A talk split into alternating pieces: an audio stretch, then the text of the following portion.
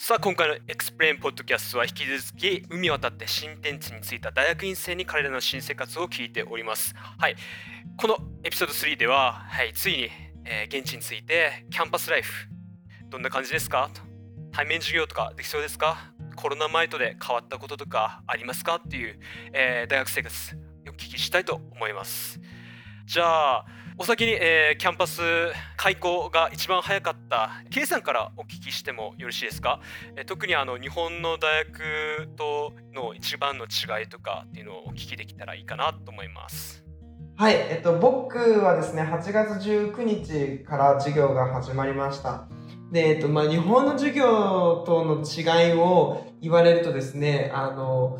僕日本の大学を卒業したのがもうかれこれ 4,5 年前なので、ちょっと日本大学の授業がどうなったかちょっと記憶があやふやなので、ちょっとそこはちょっとお答えを避けるんですけど、一応今学期は2個授業を取っていて、1個は必修で1個は自分で選んだ授業って感じです。で、1個の必修の方はなんか自分がやっている地理学の理論の授業、理論史の授業を同期全員で受けてるんですよね。で、そのもう一個の方の選択の授業がまさかの履修生が僕一人しかいなくて1対1になってるってで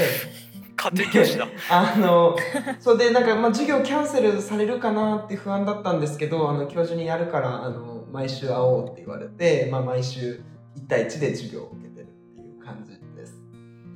で、授業はそんな感じなんですけど、授業プラス博士学生として TA として採用されているので、TA をしています。 TA っていうのはティーチングアシスタントの略称なんですけど、具体的に何をするかっていうのは、その大学だったりその人それぞれによって違うので一概には言えないんですけど、僕は今学期は2つの授業を、教えている先生にそれぞれアシスタントとしてついて、そうですね、それぞれ125人学生がいるので合計250人と学生を持っています。で、タスクとしては採点をしたりとか、あと学生から質問が来たら教授に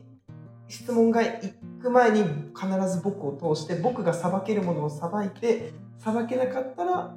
先生に回すっていう受付みたいな仕事をしています。なんか楽しい日々を送ってます。ありがとうございます。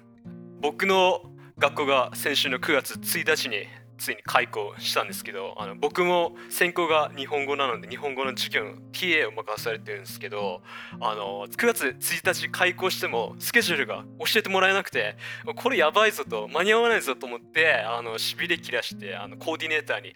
メールして、今どうなってるんですかってメールしたら、昨日始まったよって言われて、僕その人の TA の授業なのに忘れ去られてるっていう、ちょっと前代未聞のハプニングが起きて、結局第2回からなんか変な感じで TA 参加するっていう感じになったんですけど、もうカナダはもう本当にあれですね、インパーソン、対面授業を全部やって、全部じゃないんですけどハイブリッドでやって、もうキャンパスはなんかもう別世界ですね、日本とは本当に。じゃあお次、ともこさんお聞きしてもよろしいですか。はい、私は授業は、全部私も対面ですね。まずワクチンがキャンパスに入るための義務なんで、学校始まる少なくとも2週間前には、ワクチンが接種できているってことを確認できる書類の画像、写真でも PDF でもいいんで送って、向こうの保健センターみたいなのが OK って出してくれたら、メールでキャンパス来て大丈夫だよみたいな感じで来て、行ける感じですね。まずそもそもが。で、私の学科が結構特殊で、本当になんか他のデパートメントと全部独立してる感じで、うちの学科だけのプログラム、独自のプログラムがあるんで、まず私は、先生がまだ決まってなくて、最初の、半年は授業をみっちりやって、ラボも基礎実験のラボ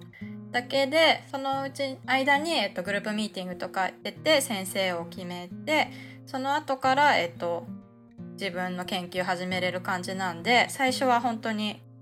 座学とか基礎実験の授業ばっかりですね。あと皆さん TA されてると言ってましたけど、うちは院のプログラムだけなので、学部生がいないデパートメントなので、そもそも TA もなくて、上級生になると下級生に教えるっていう形で TA やる場合もありますけど、それも義務じゃないので、本当にうちの学科では自分の授業とか勉強研究に集中できるような感じですね。いいですね。はい、はい、じゃあ、大体コロナ前に戻ってきたなという感じですかね。そうですね、マスクはしなきゃいけないんですけど、あとセミナーっていう先生を呼びして講演してもらうときは、席空けて座ってますけど、それこそ授業の時とか先生は教壇っていうか前の方のちょっと離れたところに立ってもマスク取って、学生たちはつけたままですけど授業してる感じなので、あと外でご飯食べる時とかはもう結構取ってますし、建物の中ではみんなマスクするけど、もうドアを出た瞬間みんな外すって感じですね。ありがとうございます。じゃあコウタくん、まだキャンパス、学校は始まってないと思うけど、中の雰囲気どうでしょう？そうですね、授業自体は、来週から始まるんですけど、ただもう本当に学生たちもみんなキャンパスに戻ってきて、実際にもうクラスを受ける前のオリエンテーションみんなやってる感じですね。オリエンテーションは屋内では絶対にマスクをしなきゃいけなくて、屋外だとしなくていいっていう、これはもうケンブリッジの、決まりなので、大学の決まりっていうよりはケンブリッジがそういう決まりなので、それに従ってるっていう感じですね。さっきともこさんも言ってた通り、外出たらすぐマスク取って、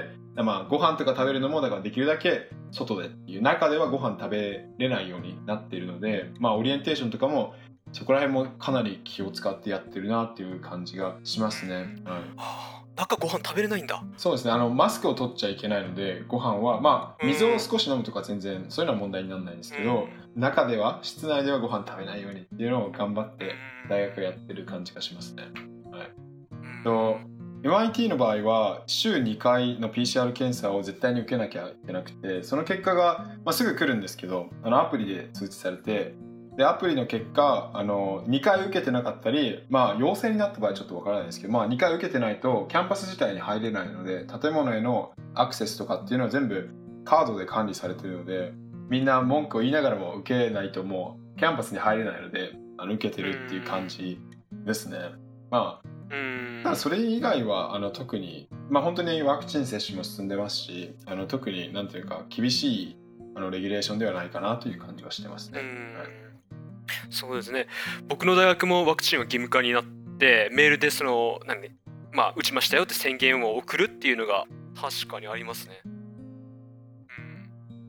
うちの学校バーがキャンパスの中にあってびっくりしたんですけど、うちもありますよ。ありますよね。やっぱすごいですよね、あれ。まだ行ってないんですけど、まだ空いてないんですよ。なるほど。そのうち開くっていう感じですかね。来週の月曜開くって書いてあったんで楽しみにしてます。なるほど。はい、MIT とかあります？